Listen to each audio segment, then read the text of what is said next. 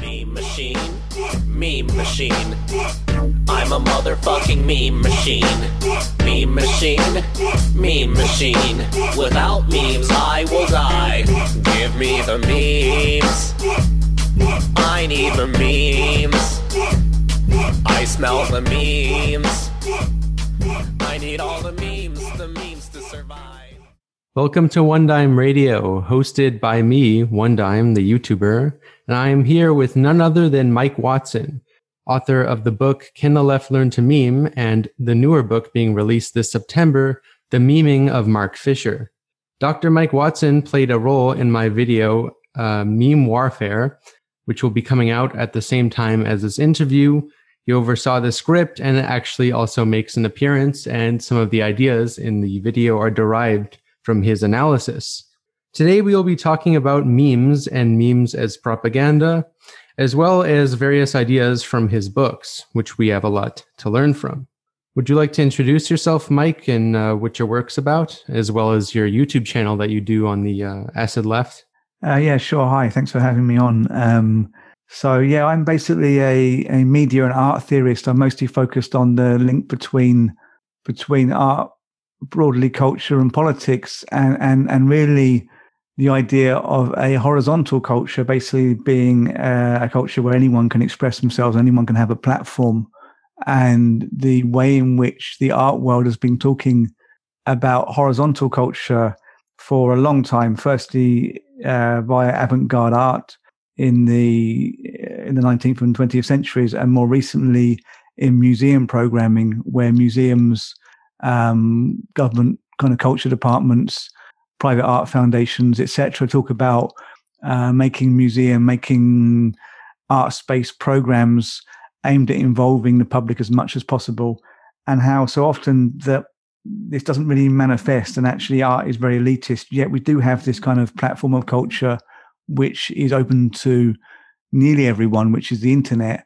Um, so we do kind of have, you know, a realization of the dream of a cultural expression for all, but it's not being used as we intended. So I look at that and what we should be doing with that. Of course, the contradiction being that one cannot say, you know, yes, finally we have, you know, democratic culture, so to speak. Uh, but it's not being done how we want, you know, because you know, once you give people the, the, the, ability to say whatever they want, you can't then turn around and berate them for making cat memes, making selfies, uh, Mark Fisher memes, for example, etc. So I'm looking at that kind of contradiction, and and also the Frankfurt School and how we can interpret memes uh, through the theory of Adorno, Benjamin, but not just how they would have seen them, but how we can use their work as a departure point for assessing the value of internet culture for good and bad. Yeah, in your the Left Learn to Meme book, you seem to place a, a rather optimistic view of memes and sort of looking through the lineage of art, how art was once very exclusive um, to bourgeois people, and sort of memes. While you can debatably call them art or not, I think you're you're not you seem sort of on the fence about whether they are art. We can get into that, but um, now with digital culture, we all have access to sort of we can create uh, our cultural production. We can all do it. And with memes, like this is good and bad. Obviously, we get um, in many ways some memes with subversive um, pedagogical potential, but on the other ends, you just got like shit posts and stuff with no meaning. And in this new book, you talk about something called slow meming as sort of an alternative to the shit post. Can you tell us a bit about what that is?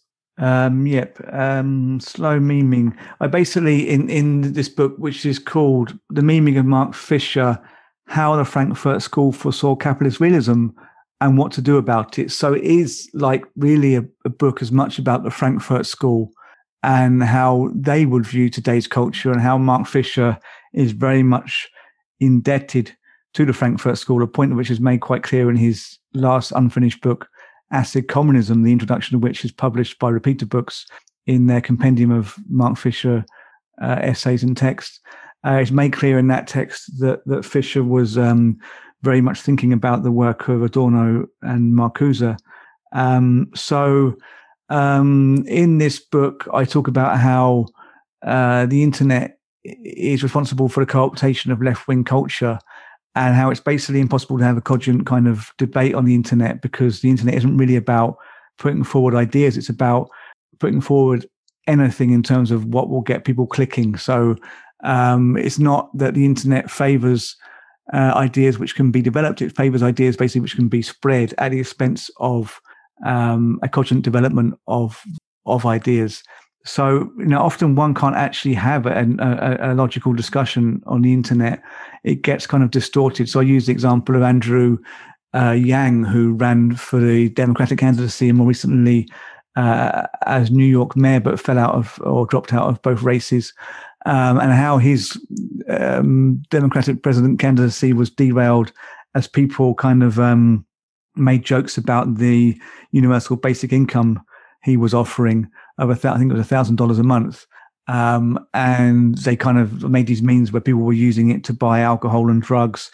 And these memes sometimes involved very right wing imagery because I think a lot of kind of people who memed Donald Trump and other kind of alt right kind of uh, signifiers migrated into um, the Yang campaign to derail it, or actually because they started to favor Yang over Trump because they could get this money, you know. So it's kind of a joke. Um, but maybe some of them were actually serious. But anyway, the you know the point is that Yang kind of used that to some degree or his campaign, but really it kind of derailed his message. So it was just an example of how you can't often like put out a message hoping it to have a certain impact. Um, it gets distorted. Um, and that's just very much in line with the fact that one has to make kind of very quick, impactful statements on the internet, and you can't really control how they're going to be screwed once they're out there. Um, and what we need to do basically to stop that happening so we can again have a cogent discussion because all this kind of favors the right, even if the right can't actually peddle a specific message because it, it just kind of derails the left and is only useful for for the data economy. Um, so um, how we might get around that is to use the internet's vast resources, which are a brilliant thing, and to basically try and slow them down. There's nothing to stop us using the internet at a slower pace and having kind of more developed discussions. I'm not talking about debate bro style YouTube discussions, though they also kind of work, um, you know, to some degree. But, you know, just a, a way of saying, okay, we have all this stuff. It's amazing in consideration of what we had 20 or even 10 years ago. You know, if someone talks about Adorno, you can probably find his major works in PDF, you know, immediately, um, or whoever. Uh, so that has to be a good thing. And it's, yeah, I can tell you it's a good thing because in the in the late 90s, you couldn't basically find Adorno sometimes in your own university library and certainly not in your local town library. Um, so that's really kind of increased the availability of critical theory to people. Um, but we need to then go with that. Okay, let's slow down and and use it differently. Let's also okay produce stuff and put it out there, but not just with a view to having a very quick uh, kind of laugh out of somebody or you know uh, just uh, having a very quick impact on someone um, but you know with a view to some kind of process of aesthetic reflection so we could make memes that are actually supposed to be consumed more slowly and can lead people away from like hopping from one meme or video to another. So that's basically the concept of the slow meme. I don't know how, how exactly it would happen. I mean i've been kind of toying with this. I think um, acid communist memes of vaporwave kind of uh, kind of indicate how this could happen in the sense that vaporwave music is abstract and and and it's something you can kind of spend time with, and it kind of kind of leads you in a kind of floating. You know, it kind of, it kind of leads you that kind of sensation of of, of a suspension of of you know the normal kind of um shall we say, false boundaries of capitalism, a kind of normal false rationality, you can kind of get lost in vaporwave in the way you might get lost actually in Schoenberg or Mahler or abstract painting or something. And I think that being lost is what can maybe help us drift away from this need to be constantly plugged in, which I think relates very much to capitalism and uh, numerical counts and uh, mm. making money and stuff. Yeah, you you mentioned one thing there. Um, a couple of things I wanted to touch on, but uh, there's about about Adorno and kind of how absurdist art in a rational society has the irrational power of subverting what we perceive as reality, and it kind of can um, sort of break our boundaries that we have towards this reality. And I, I find I find that kind of interesting. He calls it the shudder effect. You mentioned that in um your millennial Adorno essay as well. uh, when, in which you say the millennial generation and the Zoomer generation are Adornian generations. Um, but what does Adorno really mean by the shudder effect? Because I can kind of, in, on one sense, see with some forms of art, like film, for example, or really good documentaries or videos, kind of having this that are have like this artistic flavor to them that give you this shudder. In some ways, I think Adam Curtis documentaries, for all the maybe political qualms I have with them, Adam Curtis has a bit of the shudder effect in his films because it's perfectly matched. Uh, like hypernormalization is a perfect example. It has perfectly matched music with footage. It really kind of I don't know, gives you goosebumps. And that's the the way I experienced the shudder effect. But what was Adorno talking about? It was he was he talking about art and like as in paintings, as in films, music? I think I, I think music, but um what was he referring to? Because I have a hard time understanding it from that point because oh, I'm obviously yeah. less immersed in the art in the visual arts as than you are. Yeah, okay. Um well, uh, when Adorno spoke about the shudder, he was basically addressing a fault in human thinking. So, so or just basically the, the only way by which human thinking can proceed, which is what he calls identity thinking, um, describing the fact that we relate to the world by identifying it, by giving things names, by measuring things, and that's basically how we that's how we control nature and the world around us and actually other people. So um, it's a it's a split between subject and object, the same as you often find in psychology. That we individual we individuals, what we call the I, um, are very fearful of the outside object. Okay, what we call you know nature or you or basically everything outside the individual I. Um, so we proceed by trying to control nature and other people to kind of ward off the fear of death. Now, this is problematic because it results in systems of control uh, within communities, within friendship groups, within families, within societies. It can lead to conflict. Oh, wait, it does lead to conflict perpetually. Uh, but also, the other thing is that the nature we're trying to combat is actually in us. Um, we are part of nature anyway. So it's a full split, which you see in religion. You, Adorno says you see in religion, mythic thinking, magic. So these are kind of progressions from magic rites to mythic thinking to religious thought onto science and capitalism. Um, and um, because these are false systems that basically hide the fact that we're we are nature anyway, they all they all kind of turn in on themselves, or rather, the individual's attempt to control nature turns in on itself. So you end up controlling yourself via religion because you end up becoming obsessed by religious rites that you've kind of uh, construed to control nature. Or through capitalism, you get a similar thing happening. So what Adorno says is that um, we we we can only really uh, think outside this false identity thinking by stopping identifying. And that can only happen when we can't see something discernible. We can't say, like, this is an apple, a tree, this measures one meter, etc. Um, so he says abstract art because you can't see what it is, particularly if it's very new. So you haven't had time to like discern it and go, okay, that's a Jackson Pollock. Although he was talking mostly about music and literature. But abstract art, because you can't like categorize it and identify it, can lead you temporarily out of this false system of, of sorry of identification. Um, so he basically says that whilst you're listening to, for example, Schoenberg or Mahler, or you're reading Edgar Allan Poe or Franz Kafka, um, or you're looking at the plays of Samuel Beckett, there's a moment in which you kind of get temporarily lost, absorbed in the in the artwork. Okay, so I think for us, maybe it's easy to think of some techno music, maybe ambient music like the Orb or Orbital, um, Pink Floyd, or also if you know classical, then then Mahler. Um, and the way when you're listening to it, you get kind of temporarily lost. You're no longer thinking about your phone that's about to go off, uh, or checking your email, or what you're doing tomorrow, or politics. You're no longer categorizing things, and you're no longer thinking this is X, Y, Z. Uh, you know, you're no longer thinking. If you're listening to Britney Spears, you're probably thinking something relating to the lyrics. So that's a form of categorization and, and identification. But you're not thinking anything specific, and you're not able to really put your finger on what's happening with the music. So you kind of lose your false boundaries between yourself and nature temporarily. But that can't last long. Okay. So Adorno says at some point you return back into yourself. And I think what's useful there is thinking about um, if you're looking at abstract art or actually any kind of, I suppose, good painting in a museum, um, and you get that moment when you get kind of lost, you forget like the gallery assistant, you forget the people around you, you forget the crowds.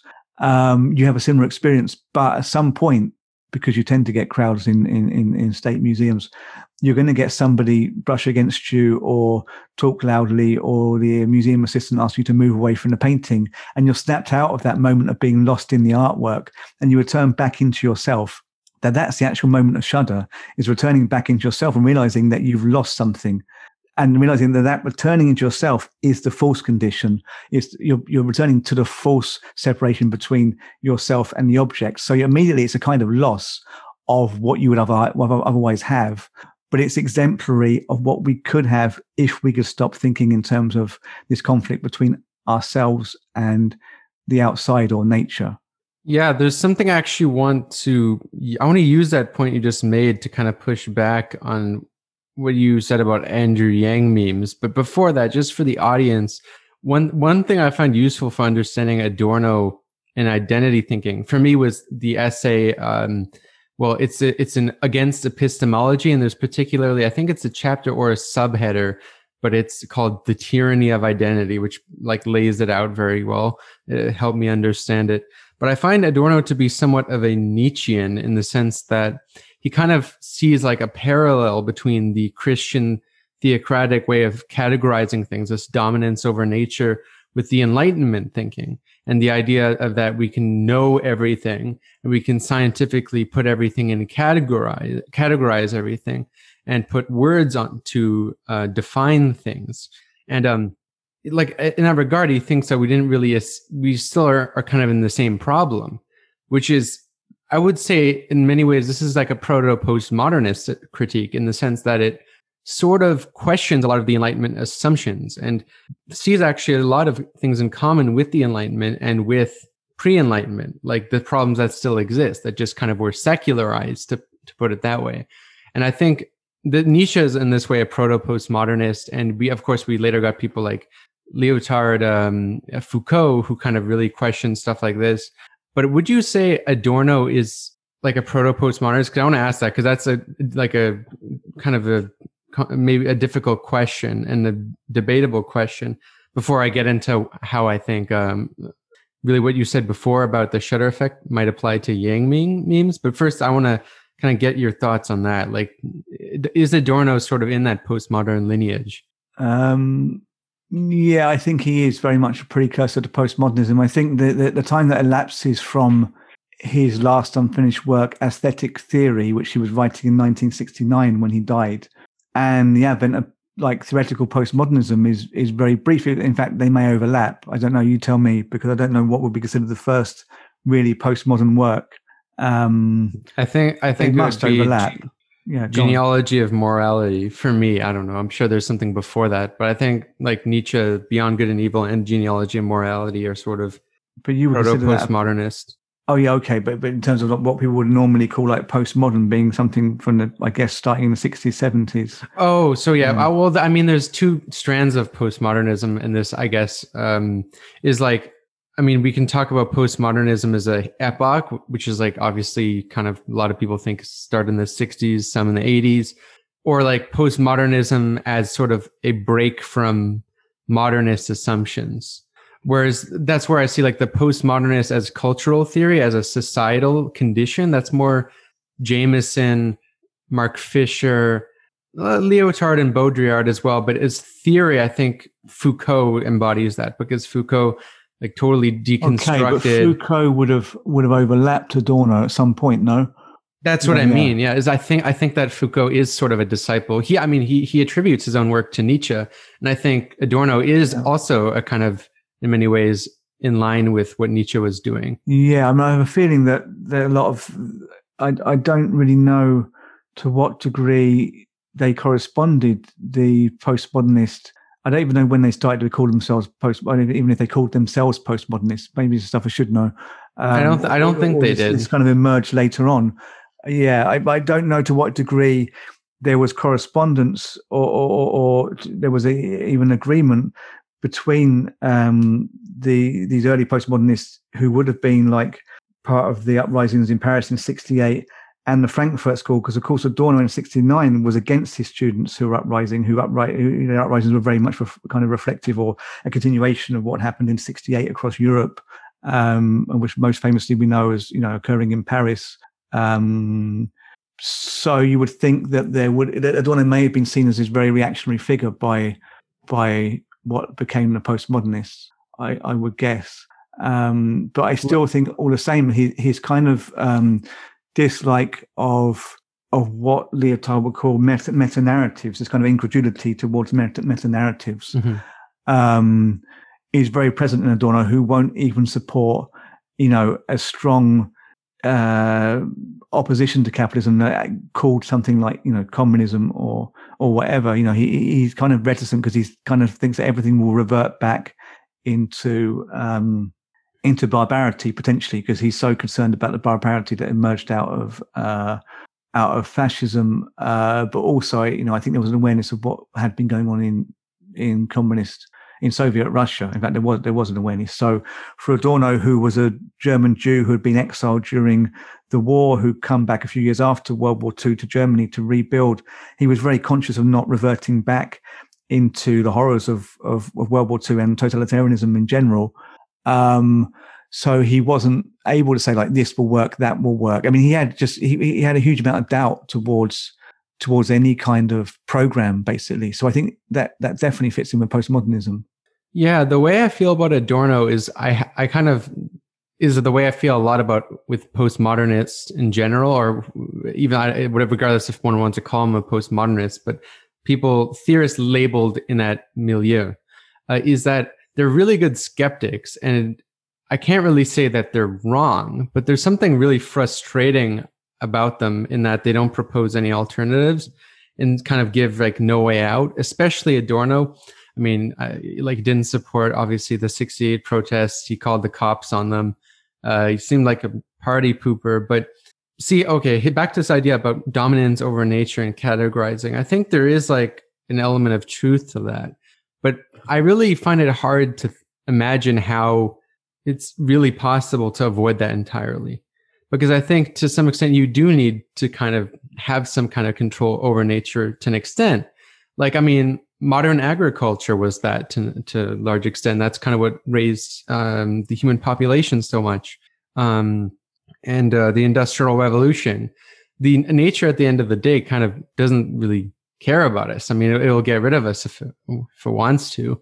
But um, I see like, how do we not control nature? I feel this is where I side more with the Marxists in that I think, okay, things aren't going to be perfect, but for like this survival of humans, to what extent is yeah, I think I don't think of, Adorno is coming from something that's achievable. I think it's just coming from from trying to avoid uh, returning back into the into the situation that he that he lived through. You know that that he had escaped from, mm. um, trying to revert back into into the conditions of the Holocaust, basically. Um, so, would you say his bourgeois background kind of played well, also yeah, a role in, in, the, in, my next book, I definitely talk about that and and, and to what degree um, the Frankfurt School itself and uh, and the continued popularity of the Frankfurt School is a result of uh, the bourgeois class trying to maintain stasis rather than have a revolution, because the bourgeois class have a lot to lose and potentially more to lose than than the other two social classes.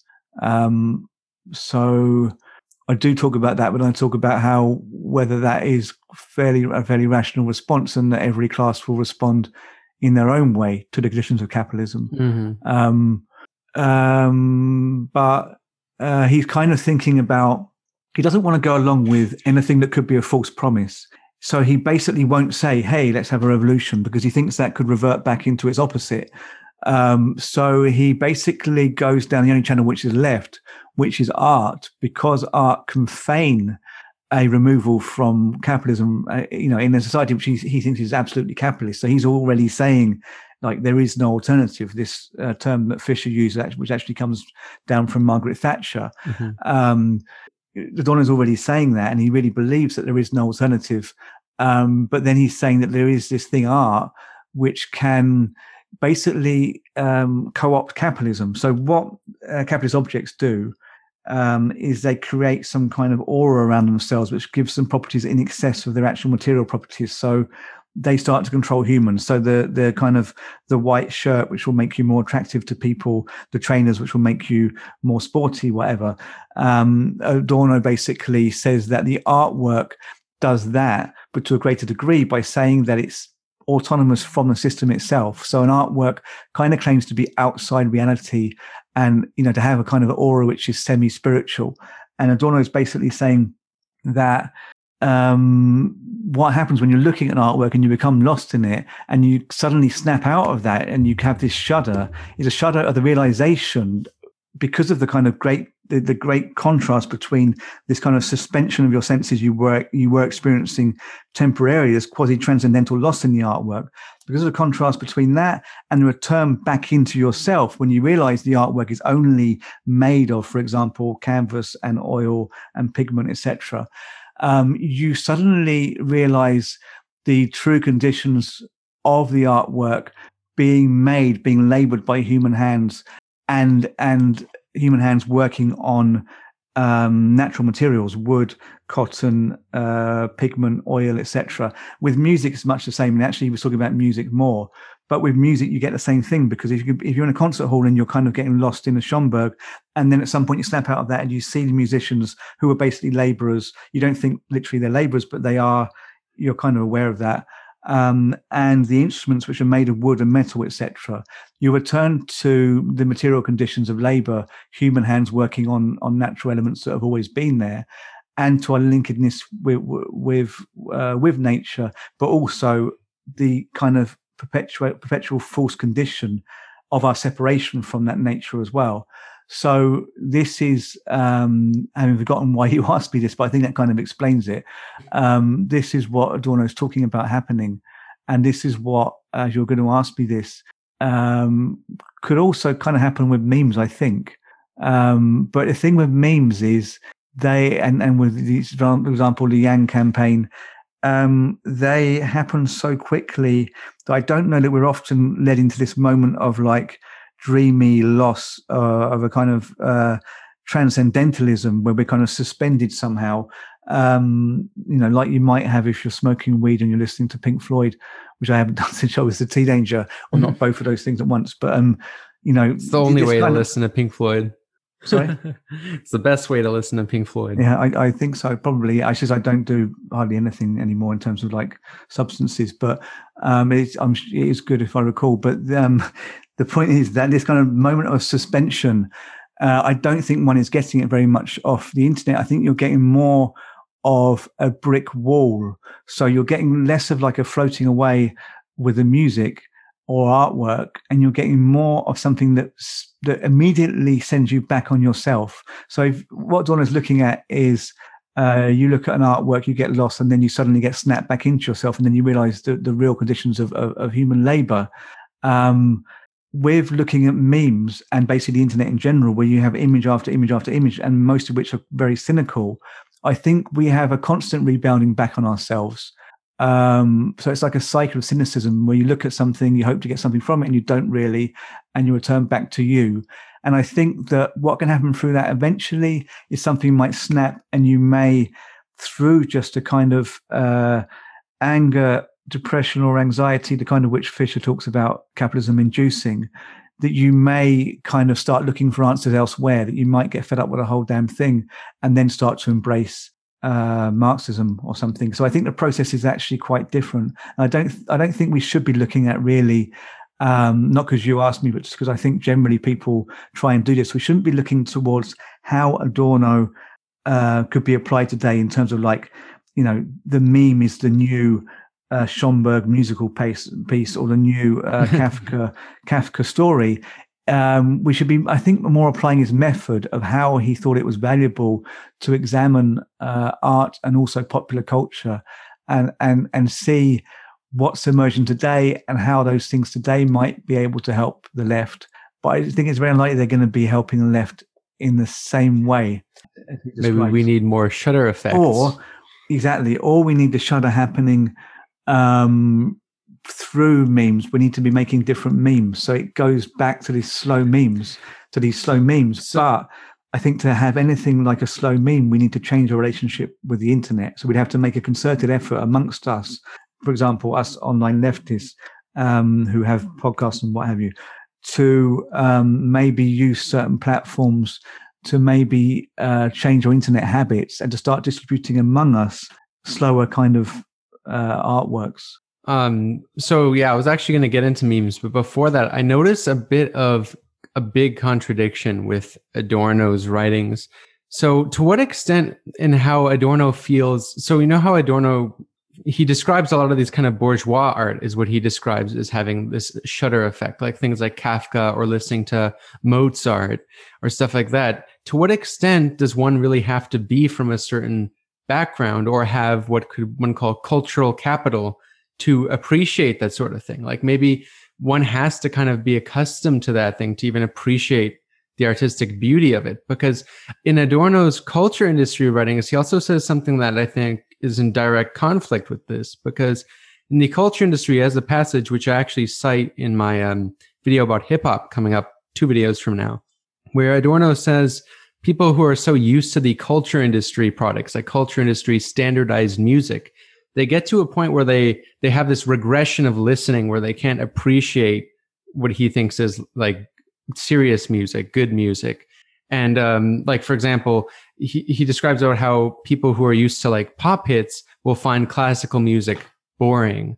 Yeah. Doesn't that kind of conflict with the whole shudder effect? Because well, how if people are so dumbed down by the as he would think anyway, I think I think his views can be a bit elitist, but if people are so accustomed to standardization, can really I, I, I think the shudder effect is still possible, but maybe just with different things. I think it's the way he's applying the shudder effect is very narrow to a certain kind of art. Yeah, I think, yeah, I mean, we kind of covered that maybe before in, in the terms of saying that uh, we don't have to look for things that directly map onto Adorno's theory, but more using the way he analyzed uh, popular culture and high culture and, and, and, and looking for what in our culture might not perhaps create a shudder effect, but might throw people onto a leftist uh, framework or a different way of thinking.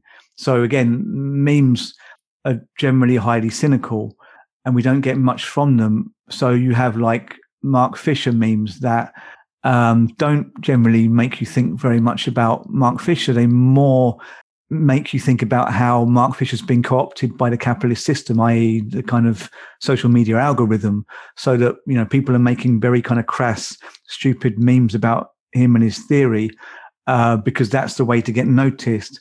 But that feeds directly into what he said about music uh, and art being co-opted by capitalism. So he talked about Kurt Cobain, for example, in um, Capitalist Realism. Um, so I think when we look at that, we kind of get disappointed, and actually people get very angry with that kind of thing.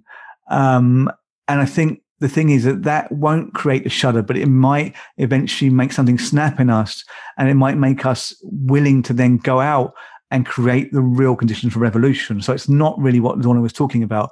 But what Adorno was talking about, I think is possible. If you look at, I cannot think of an, an example right now, but there are so many, many examples that people will be able to think of, uh, of films that are kind of sentimental, um, of, uh, you know, art artworks or documentaries that are kind of, you know, that have a kind of ambient feel, that have at least passages, you know, where you you do get that kind of quasi transcendental experience. Um, you know, I, I, think it's still possible that somebody could be in a in a movie theater. Of course, that's increasingly rare. Uh, but at a music concert, um, where they they feel kind of somehow temporarily transported, and then they lose that moment of transportation and return back into themselves and, and, and realize suddenly like the falseness of their normal conditions that that is surely still possible i think it's yeah. maybe increasingly not possible because uh, increasingly impossible because if we're not actually looking at our phones whilst we're at a concert, we're thinking about our Mm. phones. We're thinking about looking at our phones when we finish the concert. So the very existence of uh, social media and smartphones makes this experience less and less possible. But that's where I think we have to slow down a bit the process Mm. because it's not like the internet in itself makes this experience possible. It's a certain use of the internet where it's been the internet itself has been co-opted by capitalism. So, you know, as for as for whether Adorno's experience is elitist, well, yes, but the internet does make a situation where we could potentially make uh, abstract art that could induce the shudder and spread it over the internet. It's just would anyone really sit down and block out all other stim- stimuli long enough to get that sensation from the internet? I mean, it, it could happen, but we think we'd have to we have to kind of educate each other and encourage each other to use the internet in that way. I'm not very good at it, so I can't Um, imagine other people are. But then, you know, talking about whether people are liable to go to a concert or even have the sensibility to spend time with a piece of music or art to get that kind of sensation of shudder. Um, I, I mean, a great many people aren't, but does that mean Adorno's wrong for saying that's where that experience is located? Because you know what he's talking about is no, I think he, I don't think he's wrong. I just think his examples are just kind of outdated. Well, they're outdated. Um, yes, that's interesting. But also bear in mind that when he's talking about Schoenberg, um, well, maybe it's better to use the example of Edgar Allan Poe and Beethoven. They Yeah, weren't, Beethoven. I remember they weren't, they weren't him moaning about contemporary. he talks about uh, Beethoven in in a chapter called I think it's Society. That chapter in in uh, he talks about in the culture in- industry too. in aesthetic always theory. Yeah, in aesthetic theory, he talks about it directly in relation to the shudder, and you're like, Beethoven's Ninth Symphony uh, is not new because Adorno also says elsewhere in, in aesthetic theory, you need the experience of the, of the new to create shudder. But when when I read it kind of closely throughout my um, PhD thesis, I kind of thought, well, hang on, what he's really saying perhaps is that it's a shudder that creates the new, not the new that creates the shudder. It's it's a kind of moment of dissonance in in music or abstraction that shocks you out of your normal complacency uh, and you're kind of going along with the false conditions of of capitalism. Um, it, it's this moment that creates the conditions of the new that is of a vibrant moment of living. You know is that that, can, that creates the new not the new that necessarily creates the shudder do you see what i mean yeah, and and so, I so in that case, in that case, we sorry to interrupt, but we could recuperate Beethoven and put him on the internet, and maybe many people could have that experience because they could experience Beethoven where they otherwise couldn't. But having said that, I'm not saying I think that this happens very well through Beethoven. That's Adorno. I think there are things that happen that we could kind of spread around the internet. That if people were kind of um, encouraged to sit down with them in certain ambience you know, could maybe get the shudder off off their smartphone or off their computer. But I think we'd have to do a lot more research into how do we kind of engineer an art that can create a shudder through through the internet. I think that's the thing that I haven't. I'm not saying I've really found it very much. So I th- I don't think Adorno is wrong at all with with the shudder. The one thing I would just add is that I think it's very relative and different for each person. Slow, it can be slow, or it can be like very speedy. Uh, like I can think of many examples of things that ca- that are shudder effect for me. So like um, you mentioned vaporwave earlier. I think Soviet wave is has like this effect. There's there's a couple songs in particular. I can maybe link one in the description. One of my favorites, but I think Soviet wave had kind of a certain role to play in popularizing like the resurgence of people to look into Marxism, Leninism, or just history in general. Like people have, you know, you can argue whether like maybe one disagrees with this, but I think it plays a role in why a lot of people have more sympathies for the Soviet Union than they used to have. Is like this kind of iconography. Like I, I don't know if you're aware, but there's like this whole trend of Soviet wave, but also having like the vaporwave aesthetics of just this people living in the Soviet Union, just walking around. It's it's a Yeah. popular thing. I mean, the only but- the only thing with that is is that Adorno would say that plays back into identification because you you can see stuff happening because it's it, because it's directly political. So so you're you're, you're not getting. this is where I disagree with him a lot. Is that I, I, I think being over yeah, because I know he has that line where he says overtly political art is the least sorry, he said the most revolutionary art is the least political art. I I don't know if I agree with that, and I know he has a lot of qualms with Soviet realism. I have I have qualms with the Soviet Union kind of deterring other art except Soviet realism. Like I think that's that that was a totalitarian act, but I don't think there was something wrong with Soviet realist art in the way he does. Like th- he thought Soviet realist art was like this effort to kind of you know it was instrumental reason, like it, it was art with a purpose. But I don't think there's anything wrong with that. I think that's just another expression. I think it can be really powerful uh, for people. Like, um, I, like I'll give uh, back to the Soviet wave thing. Is there's there's a couple of anthems of the Soviet Union with vaporwave remix or synthwave remix, and I kind of some of them give you like real goosebumps. Or it doesn't even have to be vaporwave. It can be all kind of music propaganda, so to speak. Like there's a there's a there's a couple of versions of it, but there's the Che Guevara song that's very very popular. Um, is it it's a, it's, a, it's about Che Guevara and it's in Spanish, but it's it's a song I, I don't know. It gives you goosebumps and it makes you really like want to look into this history. They, I think there is that shudder effect, and I don't know how to really. I think you experience it many in many different ways. So like these are the ways I experience it. But you mentioned Andrew Yang before, and I think maybe dismissed it too much because I actually think the Andrew Yang memes is like one of the reasons why he did so well in the first place because he was like no one knew who he was. He's never been in politics. He was he was taken as a complete joke, but he had a lot of support on the internet. And I think these memes, which might seem a little stupid, like the money printing memes or like the everyone gets thousand dollar memes, I think that was absurdist because it kind of it really um, normalized something that, or to an extent, normalized something that was considered absurd, which shouldn't be absurd. Like the idea that everyone should get free money, like a basic income. In America, at least, that that's a totally absurd. Like uh, people would say, like free money. What do you mean? Like in this, you know, Protestant work ethic country, it's totally absurd. But I think the absurdity, the intentional absurdity of just Andrew Yang there with a money printer, just giving people free money, people doing buying whatever they want with it. I think that's sort of to an extent normalized his idea. And I don't, I don't really like Andrew Yang wasn't my favorite candidate by any means, but I think this is one of the good things about his campaign. And obviously, he didn't play a big role in the meme himself. Like it's really bottom up. It was just his supporters, some who used to be, as you mentioned, ex Trump supporters, which I think that's a sign. That's a good thing. Is the fact that he got some Trump supporters and um, kind of like I think to an extent normalize this idea of a basic income. So for us, it might, or for some people, it just might be kind of stupid. But I think for other people, maybe those Yang memes did have like this absurdist effect of breaking the preconceptions. Yeah, it, it, definitely may, it may have got him. It may have got him. Well, it, it definitely made him more known and more popular. Um, but it wasn't really taken in the, in the spirit that he he intended. So, I mean, I'm not saying there was no um, positive outcome for Yang in that respect. He still had to drop out of the race, but he would have had to anyway. But he's a lot, a great deal more famous now because of that.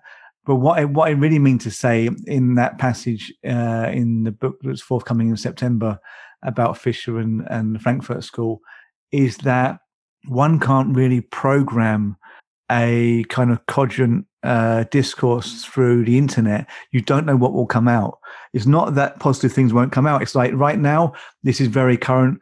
Uh, Marxists is trending in relation to the England football team because the England football team take the knee in support mm-hmm. of Black Lives Matter um, before matches, mm-hmm. um, and also Harry Kane wore a rainbow-coloured, uh, I kind of pro LGBTQ armband armband um, in the in the last 16 match, the previous match. Um, and also the Gareth Southgate wrote a kind of essay length article in support of Black Lives Matter and taking the knee just before the tournament started. This is the England manager. So this is something incredible that this is happening, you know, with the England team because they've always been associated, you know, with slightly kind of slightly kind of lad kind of culture, slightly kind of macho culture, which in England means, you know, a little bit bigoted. Um, but um, of course, this isn't Marxism. But the thing is that there have been prominent politicians like Nigel Farage that have called the England team Marxist for this reason. Priti Patel, the Home Secretary in England, won't support or said she didn't like the fact that um, that England are taking the knee. And, and a politician called Lee Anderson uh, from the Tory party in England, a, a, member of parliament, said he won't support the team for this reason. So this is kind of all crazy, but it's been kind of flipped round. A lot of leftists are now writing on Twitter. There's over 10,000 tweets, probably moving, moving towards 15,000 by now today, uh, which kind of joke that um, have an English team kind of improved since they adopted Marxism. So it's kind of funny. But the thing is, of course, this isn't at all a Marxist discourse it's kind of people reacting against people distorting what Marxism means, i.e., people kind of using this cultural Marxist term to uh, to uh, disregard uh, identity politics, but then to conflate that with Marxism. It's taking that and and and kind of turning that on its head, saying, you know, well, hey, look, the Marxists are doing really well now; they've improved at football, but no one is actually talking about what Marxism really means um, which is unfortunate. But it still remains that if you were a street campaigner selling socialist newspapers, for example, or you went out with a stall campaigning, talking about socialism or Marxism, you know, people still do this kind of thing. You could engage the public and say, well, hey, have you seen this debate about or you know this thing about people calling the England team Marxist. What do you think about that? And that can lead you on to then talking about what Marxism really is. So you do get these weird openings that happen randomly. So the thing with the internet is because it's not really about getting people to click based on what they like or don't like or based on following some kind of progression like you know abc i'm trying to learn something you know or rather one two three you know going through a process of discovering something. Because it's more about just getting people to click full stop. And it's probably easier for the companies to do that by just kind of getting people emoted getting people angry about something. You're actually getting a situation where you know you're no you're no more getting um, moderate uh, politics turn up than you are getting uh, extremist politics turn up. But there's no knowing when either will turn up. Um, so I think the thing is there we can seize upon moments upon which these things turn up. Uh, you know, the mention of Marxism online um, and try and use that. But the thing is, really, ultimately, we're going to do a lot better if we can slow down this whole process and get people to follow through uh, thought processes again. So I'd suggest that we use the internet to get people going onto the streets post lockdown, uh, into workplaces, in their own workplaces, even, uh, and getting talking to people uh, and we could coordinate that through the internet. We could have forums that are a bit like the ones used on the labour campaign in the uk and the sanders campaign and we could be like going okay we, let's have a happening uh, kind of pro leftist art happening happening in Brighton in the UK tomorrow at the same time as one is happening in New York. But also, let's have someone go and speak to those old people who have problems uh, with paying their heating bills in France. You know, we, we could be coordinating things on multiple levels all the time that are aimed at having real discussions um, in real life rather than uh, basically having to like tag our theories on to memes that, that misrepresent uh, Marxism. How I feel about memes is is that um, they can kind of be gateway drugs. They don't necessarily transfer ideology directly, but they can kind of, well, in many ways, often they they have the most appeal with people who already kind of agree to an extent or are open to what that message is. But in some cases, they can kind of like implant seeds. So, for example, like you know, these tanky memes. For some people, might have a problem with them. Some are less cringe than others but uh, I think I'll give an example of one of the good tanky memes that I, I, think is pretty good. Is there's the Castro meme, like the Chad Virgin meme, where they show Castro looking like a Chad, and they show a capitalist, and the capitalist says, "So you're just going to take all my slaves and property?" And Castro's like, "Yes."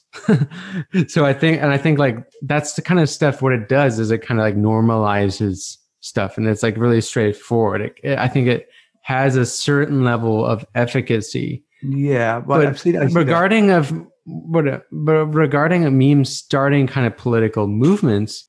I mean, wouldn't that kind of contradict what Adorno is saying, which is something I really disagree with? That the least political art has the most political potential because well, it does, it does contradict that, yeah. But I'm not really saying they they they, they would start um, political movements, or maybe you're not saying that I'm saying that, but um, mm. I don't think they necessarily would. What what Adorno would say is that we need much more theoretical reflection before we go acting, and I, I, think that's true. But I think we also need to speak to actual workers and not you know amongst academics and and left tube people. Um, so I think we, you know, we could rather than kind of relying on those occasional moments of a, you know, a good left meme, uh, maybe inspiring somebody or leading someone to pick up um, some left wing theoretical texts, and also, you know, to join local uh, grassroots activist groups, you know, rather than relying on occasionally people doing those things on the back of a meme they saw, we could be using the internet to organize constant kind of reading groups, support groups, um, art happenings, concerts, etc. As in, you know, what Fisher referred to in the Acid Communist introduction. Uh, we need a counterculture. Um, so yeah, I mean, that's not really. And- and also relying on figurative meme making that Adorno would hate is, is so much so much as trying to get away from that. Well, and also memes and I would say kind of cultural production in general, it can kind of allow other people get other people to also spread the same stuff. And you, you often look at like right wingers throughout history, they often describe Marxism, which they often they use to describe all leftism, as a like a kind of cancer, like a virus. And I think they they say that because yeah, like sometimes when you have like this consciousness that raises class consciousness, whatever you want to call it, um, it can like have it can just spread because other people are they want to like uh, they want to also spread that idea. So how I see with memes, it's like it's horizontal as cultures. Sometimes you you can get more and more radicalized just on the internet. Um, not saying that was my experience, but this was this is the experience of a lot of people. Like um, I mentioned in the, the meme warfare video that a lot of people got radicalized by the Bernie Sanders campaign. And also, weirdly enough, Andrew Yang meme groups, not, not the Andrew Yang campaign necessarily, but there was a lot of meme groups in which people get radicalized in. I'm in a lot of meme groups, not, not so much those ones, but I was in the Ocasio Cortez meme group. And Ocasio Cortez, despite having like very moderate kind of social democratic views, there was a lot of like anarchists, a lot of Marxists, all, all kind of different people in her groups who were like just bombarding. But I thought some of them were really good memes, and a lot of those people became like pretty far left. Um, I mean, there's some pretty actually prominent leftists. Uh, I mean, like I'm not saying we should take them seriously, but just like people on Twitter who have like followings who are kind of like Marxists, Marxist Leninists. Like uh, there's this guy called Comrade Waluigi or Luigi, something like that but yeah. he's pretty big following. And this guy like openly says he was radicalized in an Andrew Yang meme group. Like that's what started his journey. And I, that, that's why I think, especially for Zoomers, the fast paced culture is not always a bad thing. I think what, what it depends really is whether you're just preaching to the choir, which can happen with leftist circles. Is like, I think you mentioned the Mark Fisher meme group that's very much the case there is like it's just people who are already have like a certain politics who are just kind of you know feeding into each other's own filter bubble. But i think the the speed in which memes uh, spread if the content has some messages within it, it can be good because it can spread what normally takes a long time to learn just through memes. Like uh, there's a there's a thing in a lot of marxist memes that they kind of say why read Das Kapital when you can just learn through memes. And there's like all these, I'm not saying that's true, but like there's all these little memes kind of describing like Marxist things like the falling rate of profit, commodity fetishism. And they show like uh, the, the, the um, crisis of overproduction. There's this Bugs Bunny meme where it says, uh, got not enough carrots and it says too many carrots and it, it like shows like these basic ideas with memes like there is that kind of potential um, to, to, to describe things that in a very simple way. Like for example, Marx, I don't, I, I disagree with this idea that everyone should read Capital because a lot of his ideas, not all, are actually kind of common sense. Um, like they're easy to understand. Uh, if, if, you just you know take away the ideology, the neoliberal ideology that often blinds us from seeing it. But I think there are ways to communicate things in simple ways, and that's that's where I do see the value of memes.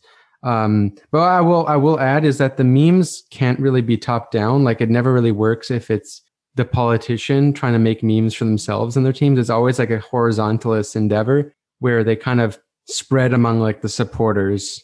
So yeah, yeah I, I, agree. I agree with you. I, I think that's very much the case. I think the, the, the attempts by the left to make a meme campaign that that would rival the alt right campaign of 2016 that may have helped Trump get into power. I actually don't know that even did help him that much, but this kind of notion that we need to do that, it, always fails when it's when it's um, organized by uh, a formal campaign. It needs to be organic, growing up from from other places.